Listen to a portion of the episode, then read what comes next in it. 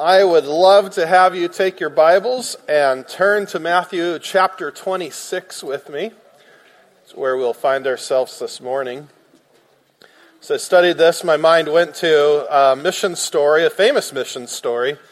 Uh, but anytime I, I think about the betrayal of Judas, or the Judas's betrayal of Jesus, I should say, my mind goes back to a story. You might have heard it before, but in 1962, Don and Carol Richardson went to work with the uh, Sawi people of New Guinea.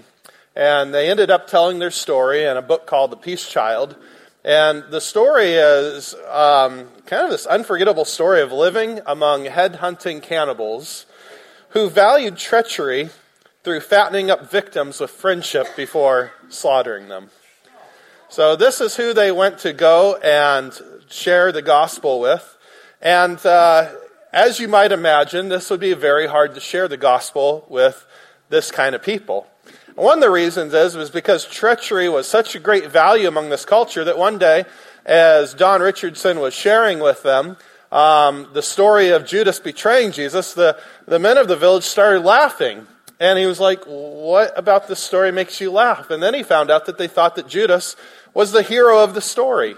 He had pulled a fast one over on Jesus, and he had won the day with his treachery.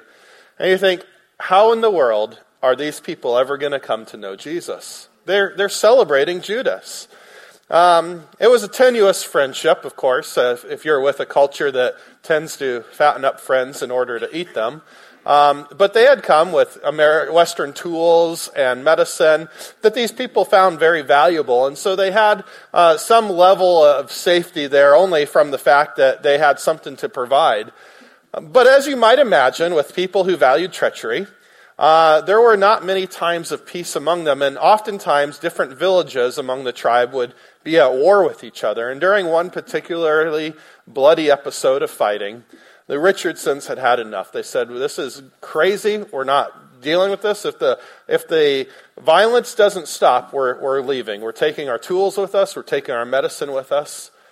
And in response to this, the people did something very surprising. It actually opened up the door for the gospel among the Sawi people.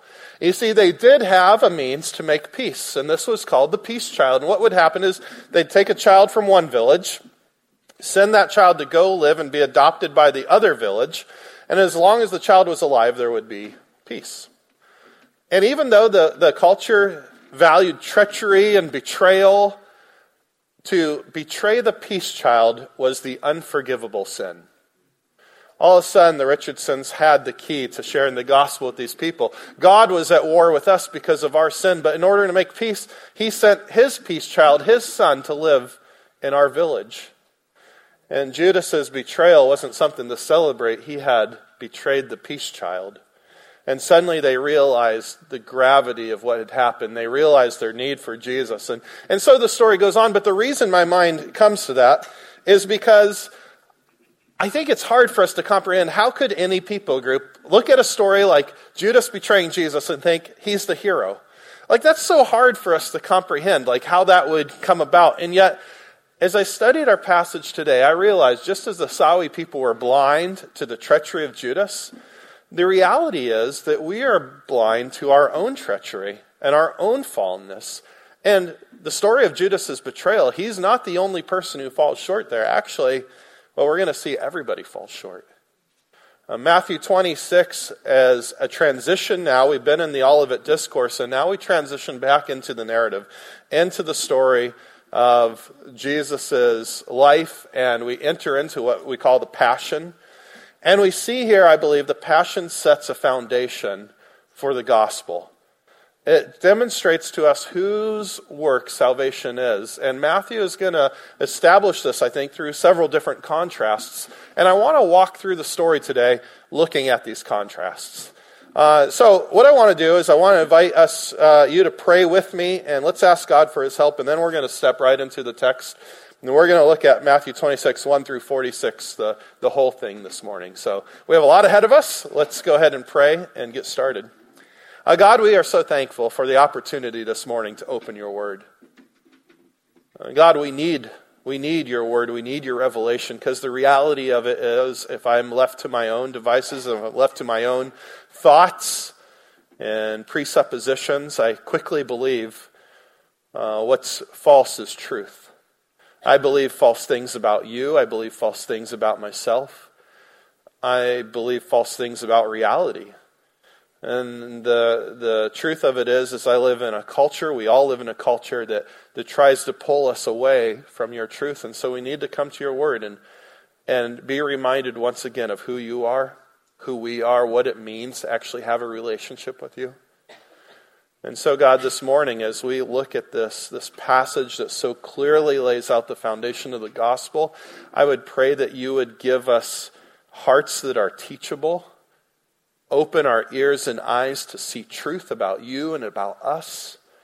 And God, we don't come to this process through our own capabilities, but we need your help. So give us your help. This is our prayer. We pray this through the Spirit. We pray it in the name of Jesus. Amen. So let's go ahead and jump in. What we're going to see today, and you'll find your study sheet helpful, I trust as today is the fifth major transition in the Gospel of Matthew. He uses this phrase five times when Jesus had finished all these sayings. He uses that phrase to transition from some major teaching section back into the narrative. So here we find ourselves in the narrative. As I said, this narrative uh, enters us into the Passion. This is Jesus' final uh, few days as he enters into being arrested and betrayed and beaten and crucified.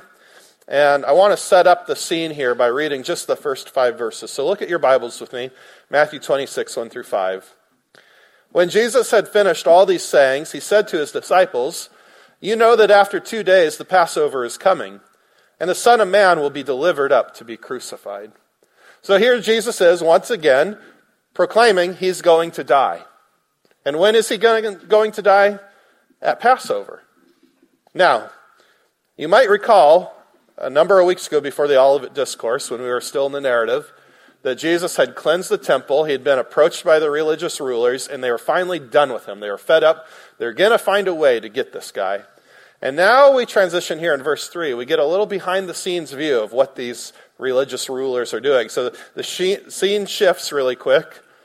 And we see this. Then the chief priests and the elders of the people gathered in the palace of the high priest whose name was Caiaphas, and plotted together in order to arrest Jesus by stealth and kill him. But they said, Not during the feast, lest there be an uproar among the people. Now you see a problem here. Jesus has just predicted, I'm going to die at the Passover. The priests are saying, you know what, let's hold off and not get this guy during the Passover. They were worried about the people, and they had good reason to be. Jerusalem's population would swell about five times its normal size during the Passover as people came to celebrate. People would be in a religious fervor, a nationalistic fervor, and to go after and arrest the guy that many of them saw to be the Messiah would just be a recipe for disaster. And so they say, we're going to hold off. And so there's a problem here. The people who are supposed to arrest and crucify Jesus are deciding not to do it during Passover. So what's, what's going to happen? Is Jesus right? Is his prediction right? Does he know what's going on? Well, let's take a look.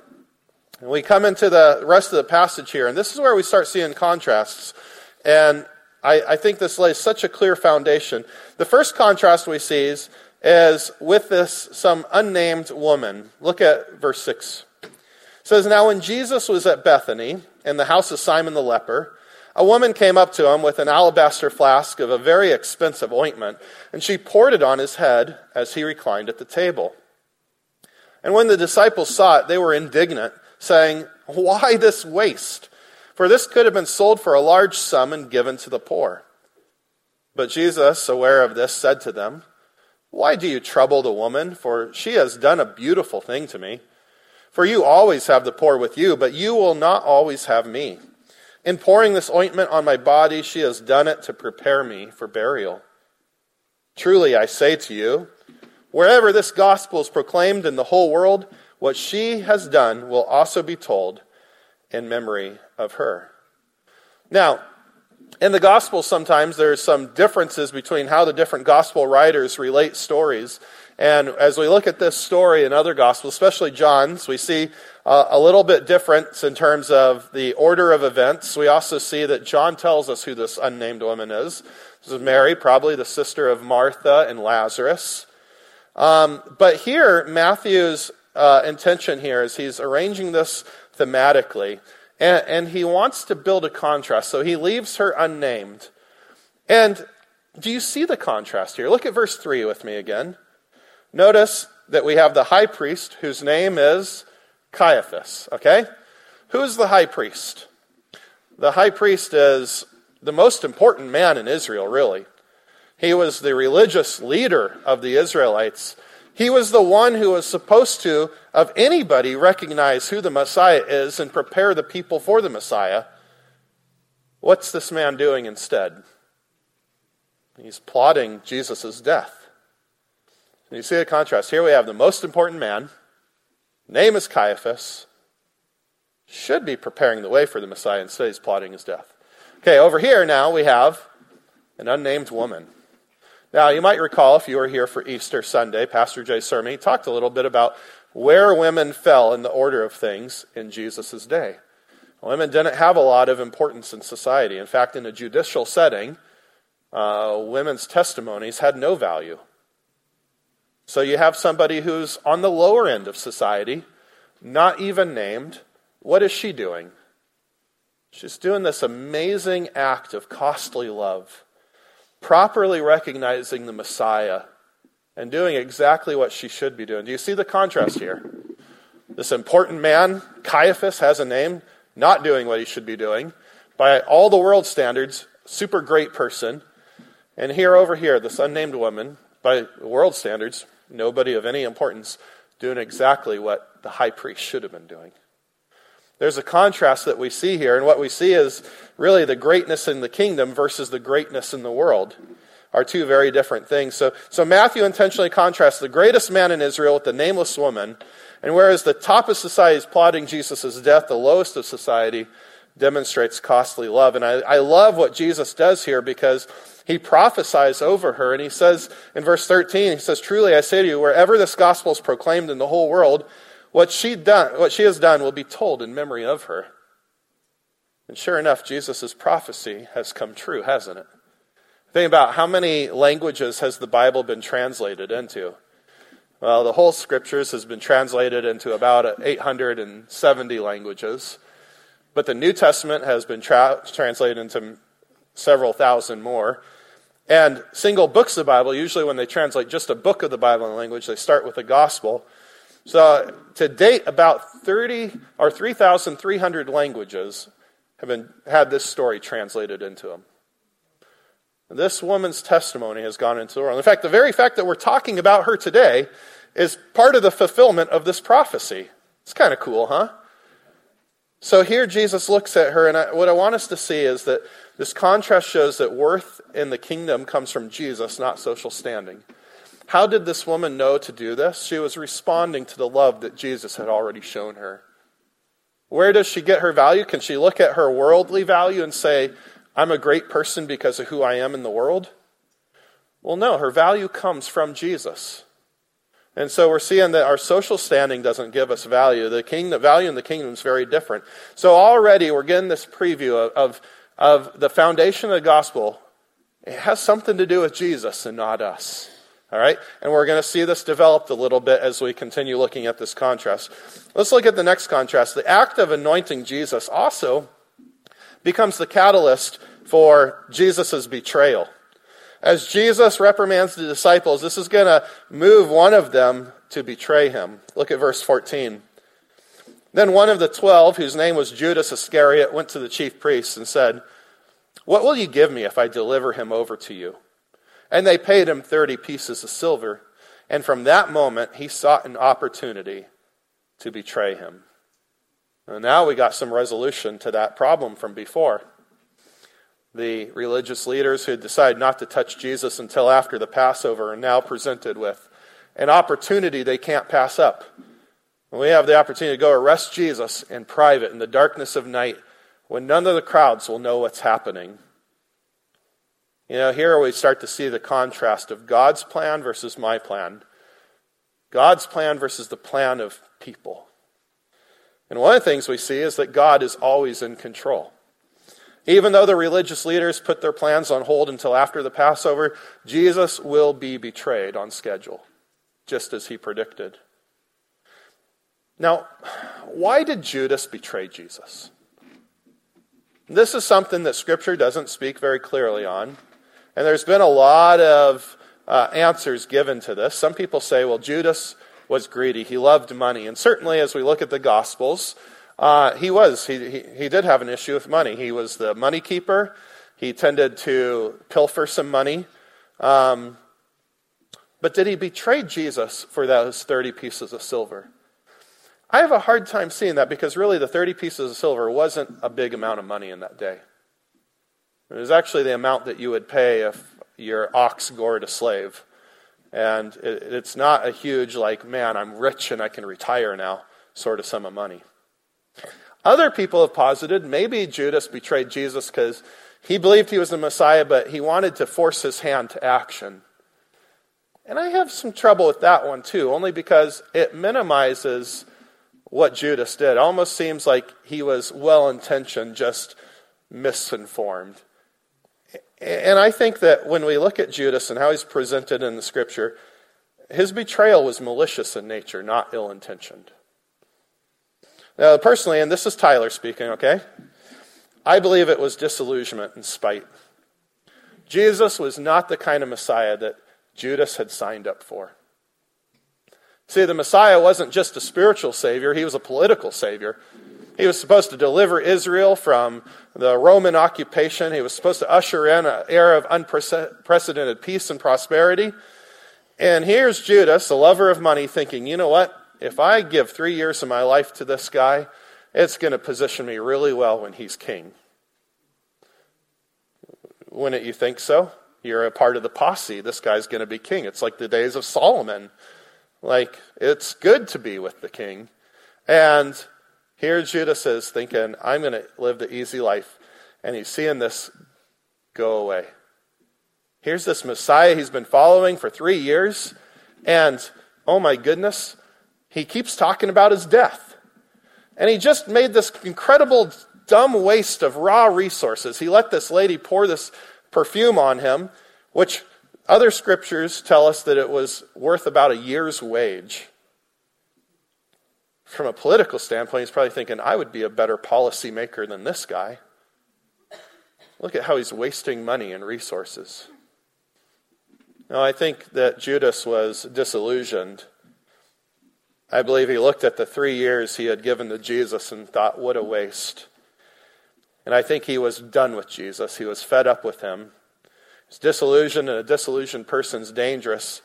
And the lover of money agrees to betray Jesus for an insignificant amount of money. 30 silver coins. I, I don't care. I just want to get rid of him.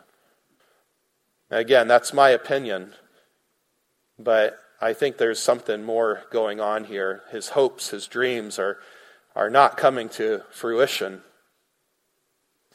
Now, we see this kind of play out as Matthew picks up the, the rest of the scene here as the disciples prepare the Passover meal. Look at verse 17 with me. It says, Now on the first day of unleavened bread, the disciples came to Jesus, saying, Where will you have us prepare for you to eat the Passover?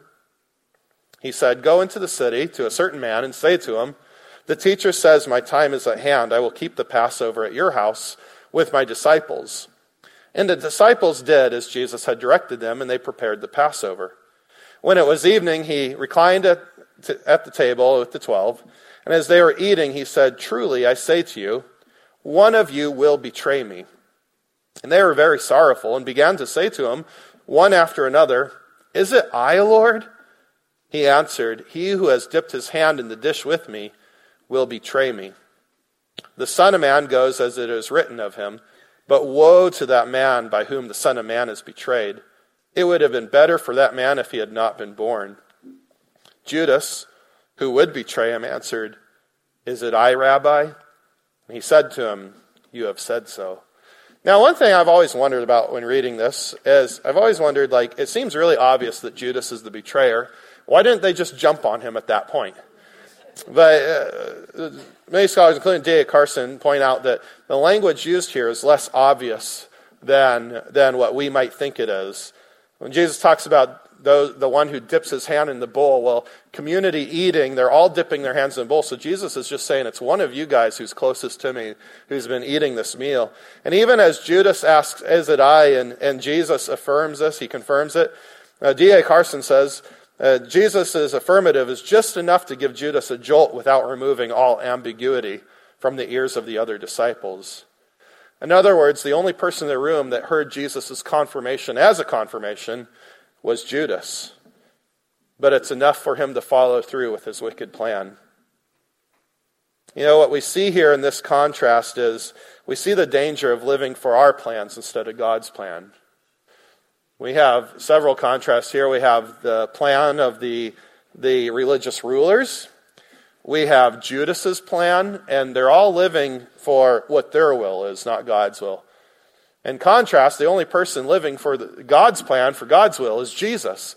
He's fully submitted to that. And what we see here is that Judas thinks he knows best, but following his own plan has disastrous results. You know, that's true for us too. I, I think it's a very dangerous thing, especially in popular Christianity. I hear a lot of this, like, just follow what's on your heart and ask God to, you know, give you the dreams of your heart. And you know, what Scripture points us to is not to say, here's my plan, God, would you get on board with it? It's, God, what's your plan? Help me to get on board with it. And that's what Jesus is demonstrating here being in the Father's will. Judas, on the other hand, is on board with his own plan. It doesn't work out too well. As the Passover meal continues, we see the third contrast develop. We see Jesus' commitment versus the commitment of men. His commitment versus my commitment. Look at verse 20, 26 with me. It says, Now as they were eating, Jesus took bread, and after blessing it, broke it and gave it to the disciples and said, Take, eat, this is my body. He took a cup, and when he had given thanks, he gave it to them, saying, Drink of it, all of you. For this is my blood of the covenant, which is poured out for many for the forgiveness of sins. I tell you, I will not drink again of this fruit of the vine until that day when I drink it new with you in my Father's kingdom. The Passover was a very interesting event, the celebration of the Passover meal. And to really grasp what Jesus is getting at here, we have to have some background in uh, what it's celebrating. Uh, Passover was named after uh, the final plague as God was delivering the children of Israel from Egypt. And God was going to send an angel who was going to kill the firstborn of every house. And this angel, the only way you could escape this uh, fate was by painting the blood of a lamb above your doorpost. The blood was there, the angel would pass over. And so, in the meal that they were intent, supposed to participate in year after year, the, the remembering how this salvation came about was uh, done through all sorts of symbolism that was explained in the meal. I don't know if you've ever participated in a Passover Seder before, but there is so much rich symbolism going on there. And in that, in that meal, there's, there's several different foods that play a role. Central to it would be the unleavened bread, bitter herbs, and the Passover offering, which would be uh, typically a lamb. Um, and then there's four cups of wine. And in the meal, the father plays the role of the narrator and, and kind of explains all the symbolism here. And this is what Jesus is doing. He's explaining the symbolism of the components. And there's such rich symbolism. For instance, the unleavened bread, you have three pieces of matzah wrapped up uh, on the table. And for some reason, these three pieces of bread are called a unity. Modern Judaism has no answer for why these are called a unity. But we might wonder hmm, three in one unity, three parts, one. Father, Son, Holy Spirit. Hmm, wonder. In the meal, you take the middle piece, the second piece, and you break it. Uh, that broken piece is wrapped up in a cloth, it's hidden away. Um, but the Father, as he breaks the bread, would typically say, This is the bread of affliction that our forefathers ate in the land of Egypt. Now, Jesus, what he's doing, he's now pointing to the Passover elements, and he says that all these things point to him. Instead of saying, This is the, the bread of affliction that our fathers ate, now he says, This is my body. This is shocking. You know, this kind of wakes up the disciples, I imagine, who've probably been through several Passover meals and know the whole plan. They know the script, and Jesus is now deviating. In a sense, as he's saying, This is my body, rather than saying, This is the bread of our affliction, he's saying, This is the bread of my affliction. This, this points to me. So he lifts up the cup. And the Seder meal, the cup that he lifts up and says, This is my blood, would be the, the third cup, the cup of redemption. With it, the Israelites remembered the redemption of Israel from Egypt was brought by the blood of a lamb.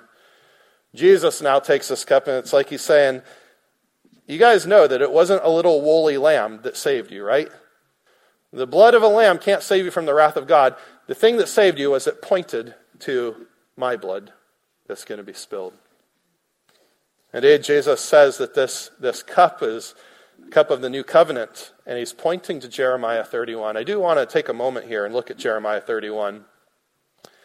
A couple verses there as I want us to see, get a sense of the new covenant. Jeremiah 31, verse 31 through 34 says this Behold, the days are coming, declares the Lord, when I will make a new covenant with the house of Israel and the house of Judah. Not like the covenant that I made with their fathers on the day I took them by the hand to bring them out of the land of Egypt my covenant that they broke, though I was their husband, declares the Lord. For this is the covenant I will make with them, with the house of Israel after those days, declares the Lord. Okay, listen to the details of the new covenant. God says this I will put my law within them. I will write it on their hearts, and I will be their God, and they shall be my people. And no longer shall each one teach his neighbor and each his brother, saying, Know the Lord, for they shall all know me, from the least of them to the greatest, declares the Lord. For I will forgive their iniquity, and I will remember their sin no more. You get this? The old covenant, the covenant that the children of Israel were given, was, was here's some rules. You have to follow these rules, and if you follow them, I'll bless you. If you break them, I'm going to curse you. And now Jesus is saying there's this new covenant, and the new covenant is this I'm not going to give you external rules in order to have a relationship with God. In fact, I'm going to write new rules in your heart so that everybody can have a relationship with God, from the greatest to the least. Kind of like that because we see a preview of that with this unnamed woman. But notice what's going on here. This promise of a new covenant can only be accomplished by God because it requires having a new heart. It's not that you get new rules to follow, it's that I'm actually going to change you on the inside. Do you see what we're seeing Jesus saying here? Everything in Passover pointed to me. It's all accomplished through me. And in fact, this new covenant, it's all about me because I have to accomplish this. You don't bring anything to the table. If you were an Israelite in the days of Egypt, you couldn't sit there at Passover and say, you know what, I'll be fine because we're the good guys, the Egyptians are the bad guys. You know what? Didn't matter because when it came to God's judgment, everyone fell short of a holy God. There was no discrimination in the Passover. You couldn't sit there and say, Well, I've been oppressed. God will have mercy on me. It didn't matter. You couldn't sit there and say, Well, I'm a descendant of Abraham. It didn't matter. You couldn't point back to your ancestors. The only thing that would save you is you painted that blood on your doorpost. And see, this is what Jesus is saying. He's telling us it doesn't matter what your background is, how nice you've been, what you've accomplished, that your, your great great grandpa was a Baptist minister somewhere. It doesn't matter. The only thing that's going to save you is the blood of the Lamb, the blood of Jesus. That's it. So he's pointing to himself. Now, now the contrast is coming here. If you're wondering where in the world the contrast is, look at me with at verse 30 after the Passover dinner. It says, When they had sung a hymn, they went out to the Mount of Olives. Then Jesus said to them, you will all fall away because of me this night, for it's written, I'll strike the shepherd, and the sheep of the flock will be scattered. But after I am raised up, I will go before you to Galilee. Peter answered him, Though they all fall away, because of you, I will never fall away. Jesus said to him, Truly, I tell you, this very night, before the rooster crows, you will deny me three times. Peter said to him, Even if I must die with you, I will not deny you. And all the disciples said the same. Notice, Peter, even in his imperfection, is a leader at this point, and he's leading the rest of the disciples into this. No, we're not going to deny you, Jesus. On your study sheet, though they say they're with Jesus to the death, the disciples will soon abandon him. Yet Jesus' promise doesn't rest in their commitment to him. You know, this is what happens when we think wrongly of God. We might think God's favor is based in my ability to be committed to him. It's as though we imagine God saying, if you're really committed to me, if you do all this stuff, if you work really hard, if you prove yourself to me, then I'll save you. But this is man made religion. Unlike man made religion, we don't earn God's favor through our great commitment. Our standing with God rests in Jesus' commitment to us. Because notice what Jesus is doing, saying, in a sense, on your own, you're going to abandon me, but your salvation is based on my commitment to you. It's based on God's commitment to you.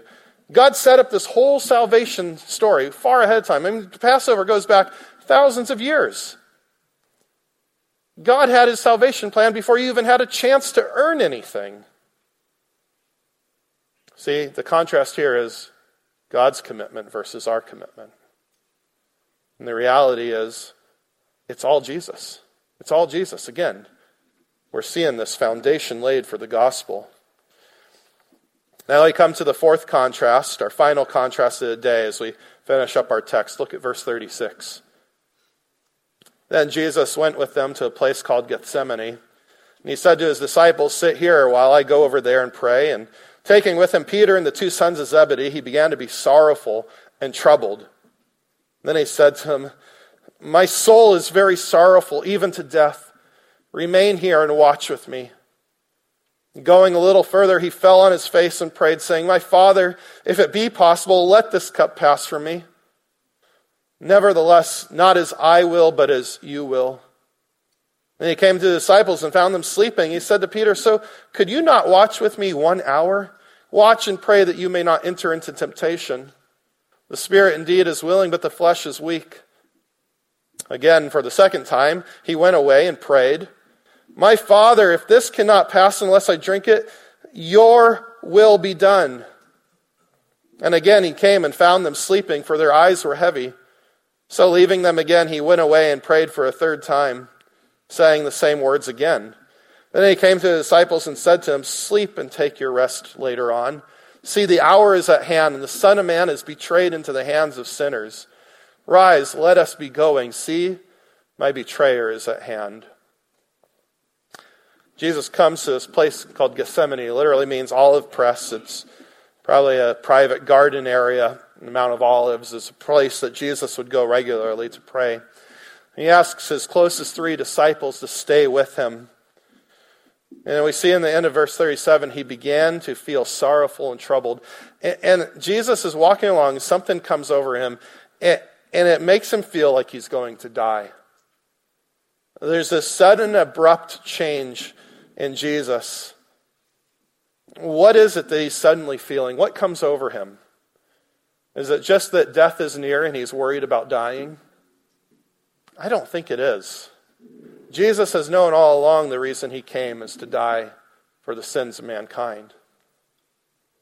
And I have trouble seeing Jesus um, facing death in a worse way than many of his disciples would and throughout the future who have faced death with peace and calmness.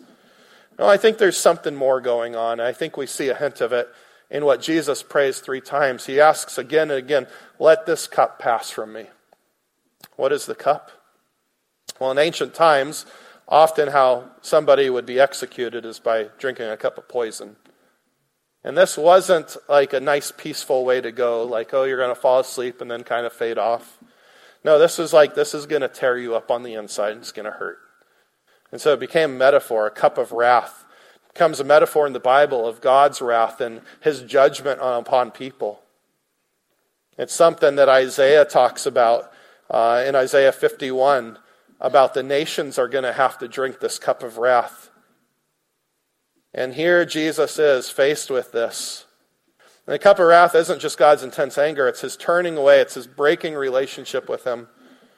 And here, Jesus' life that's been marked with uh, this commitment to God and perfect communion with the Father, he now faces abandonment. It's what's going to cause him on the cross to say, My God, my God, why have you abandoned me? Why have you forsaken me? Now, scripture here is silent exactly what's going on. So again, this is this is my opinion. But why this great distress? Why so sudden? Why is it so strong here? Well, several scholars wonder if what's happening here as the passion begins, as Judas's betrayal is already unfolding, as men are already on their way to arrest Jesus, if God has already begun turning his back on the Son. That he's given him a preview of what this cup of wrath is going to look like. Jonathan Edwards puts it this way, paraphrased by Tim Keller. He says, The agony that Jesus experienced in the garden was caused by a vivid, bright, full, immediate view of the wrath of God. God the Father, as it were, set the cup before him, which was vastly more terrible than Nebuchadnezzar's furnace. He now had a near view of that furnace into which he was about to be cast. He stood and he viewed the raging flames and the glowings of its heat, that he might know where he was going and what he was going to suffer. Christ was going to be cast into a dreadful furnace of wrath, and it was not proper that he should plunge himself into it blindfolded, as not knowing how dreadful the furnace was. Therefore, God brought him and set him at the mouth of the furnace that he might look in and stand and view its fierce and raging flames, might see where he was going, and might voluntarily enter into it and bear it for sinners as knowing what it was. Edwards continues on If Christ had not fully known before he took it and drank it, it would not have properly been his own action as a human being. But when he took that cup, then, knowing what was in it, so was his love to us infinitely more wonderful, and so was his obedience to God infinitely more perfect. What Edwards is saying is that God has given Jesus a preview of what this rejection is going to look like, what it's going to feel like. And Jesus had to embrace this cup while he still had a chance to walk away. That's the fill in on your study. As Jesus is about to drink a cup of God's wrath, he's given the preview of that rejection while he still has the ability to walk away.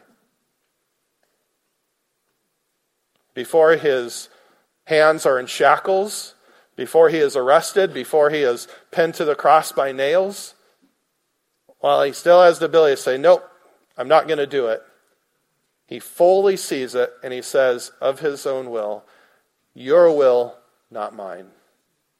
I will drink this cup, knowing completely what's going on. And we see that progression as he prays Father, please let this cup pass from me, but not your will, not my will, your will.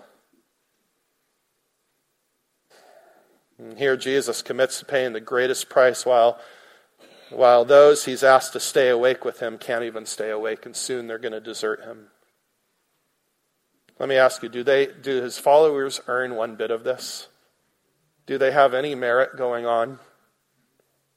How hard is it to stay awake? Think about it. In a, in a crisis situation, in an emergency, are you able to stay awake for 24 hours? I think a lot of us have been there, huh? When it gets hard to stay awake is when you really don't think you're in that big of a situation. And here's the contrast then is his awareness versus my awareness. Here, Jesus was very aware of what was happening, fully aware of what this cup of wrath would look like. And the disciples are completely unaware that their, their master, their Messiah, their teacher is going through the greatest spiritual battle of his life. And they're too busy sleeping. What I see here, Jesus is willing to pay the price while his disciples are unwilling to even stay awake. His awareness is contrasted with their lack of awareness. He isn't dissuaded by the disciples' ignorance. And I want us to see ourselves in this too, because you see, the reality of it is just as I mentioned the Sawi people at the beginning, I said, how can they be so blind that they can't see that Judas is the bad guy? Well, the reality is, in a lot of ways, I'm very ignorant myself. I tend to minimize God's greatness. I tend to minimize His holiness. I tend to overinflate my goodness and my worth. I'm an ignorant person, and, and Jesus' salvation is no more threatened by my ignorance than it was by the ignorance of the disciples. One final thing here before we get to responding to God's word, I, I, think it's a beautiful thing that here, by drinking the cup of wrath intended for the nations, Jesus earns the authority to send good news to those nations instead. But how do we respond to God's word? Well, one final contrast would be Jesus' willingness versus my merit. Do you see it that Jesus is willing to drink that cup of wrath when his disciples lacked any merit? It's not just Judas that lacked merit. He's about to be abandoned by everybody. Nobody measures up. They can't even stay awake for him. And nothing's changed about the gospel today. Jesus still offers salvation, and I still lack merit. It's what I want us to see today that just as going back to Passover, you couldn't, they couldn't look at their heritage, they couldn't look at their goodness, they couldn't look at it. all they had was, I'm painting this blood and trusting this. The same thing is true today. I can't look at my background. I can't look at my merit. I can't look at my deservedness. I don't impress God so much. The only thing that saves me from the wrath of God is the blood of Christ painted over me. That incredible great exchange, that incredible grace. Here's the thing I don't know the spiritual condition of each of you sitting here today, but I know that oftentimes in church there are those who come and they listen, they like to hang out, but maybe you hold back from completely trusting God. Maybe you're saying, you know what, I need to clean myself up a little bit more. And if anything, what this passion shows us, it lays the foundation to say, no, you don't bring anything to the table. You don't clean yourself up at all. You, you don't deserve this. It's, it's merely holding on and trusting what Jesus did. It's all Him, it's none of you. So there's not a point where I say, I'm, I'm too bad for this. And this is the funny thing is, yeah, we're, we're ignorant about how bad we really are, and yet we have this paradox of internally we know that we don't deserve God. And so oftentimes we, we stand away and try to fix ourselves and try to clean ourselves up for God. And this isn't just a salvation thing, this happens to those who trust God, so often we find ourselves then falling into an area of self dependence. All these contrasts we looked at today, oh, how quickly I fall into them. I know that my identity is found in Christ alone, but how quickly I start finding my value in the way that the world values people rather than the way the kingdom values people. I know that I'm supposed to do God's will, but how often I, I have my own plans in my head and I want God to line up with me. I know that I can't earn God's favor by my commitment, but how often I find myself living in a way where I'm going to somehow really impress God. How often I find myself and realize, man, I've been really ignorant. How, how, how can God put up with me? And yet, our passage today tells us how. And if this is an area you struggle with, this is where I would lead you is back to the garden, back to Gethsemane. See, in the reality in our life, there's times we struggle to trust God because of our own deficiencies. And, and, maybe we, we say, man, I know there's something God wants to do. There's a step of obedience I'm supposed to take. I know God wants me to be somewhere, but I'm too afraid to do it. And uh, fear often comes from the fact that I don't trust God. Where does that lack of trust come from? It's from me thinking, I must have not measured up to God in some way. But I bring you back here, words of Jonathan Edwards again. Did Jesus turn to his Father and say, Why should I, who am so great and glorious a person, why should I go plunge myself into such a dreadful, amazing torrent for people who cannot pay me back? For those who will not even stay awake with me, in my hour of greatest need. Why should I do this for them? But he didn't say that, did he? No, instead, he loved us. And he drank that cup. In that hour that the disciples couldn't stay awake, when they were about to, to desert him, he still drank the cup. He did it knowing everything about them, not surprised one bit. And you know what? Christ is, is God knows everything about you, and he drank that cup knowing everything that you would do, every area you would fall short, every area you would mess up. That's things that you don't tell anybody, and nobody really knows how messed up you are, how messed up I am. Jesus still drank that cup for us. And I pray that as we go back to the garden, we would see that incredible love towards us, not merited by me, not merited by you, the love of Jesus. It's all about him. Well, I'd love to pray for us, and this is an area we need prayer for. So I would invite you to stand, and I'd like to pray for us as we go out from here.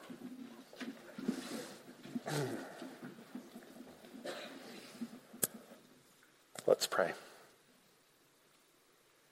God, we are again thankful for your word. Thank you thankful for this time and also aware that, yes, we, we do tend to wander. We, we do tend to fall short.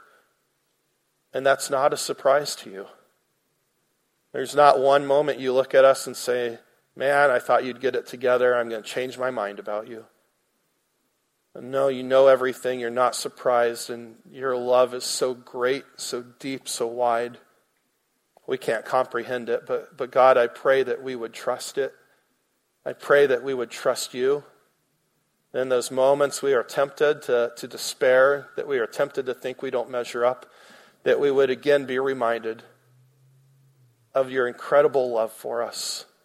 To again be reminded that nothing in the gospel says that we merit anything, that we deserve anything, but that it's completely your grace lavished upon us. Oh God, even believing this is not a matter of our ability to drum up emotions. It's not a, a, our ability to will ourselves to belief, but we even need your help in this belief. So, God, give us belief. Work in our hearts. Remind us again and again to run to you. That this gospel is not something we ever graduate from, it's what we need daily. Every day I need the blood of Jesus over my head. Every day. Every day I rely on you, O Lord. Lord, as our congregation goes from here, I pray that you would have your hands on them as they go about their week, wherever you take them. Be with them, hold them, guide them, cause us to glorify you in our actions. Teach us, shape us, mold us. We pray this through the Spirit in the name of Jesus. Amen. And you are dismissed.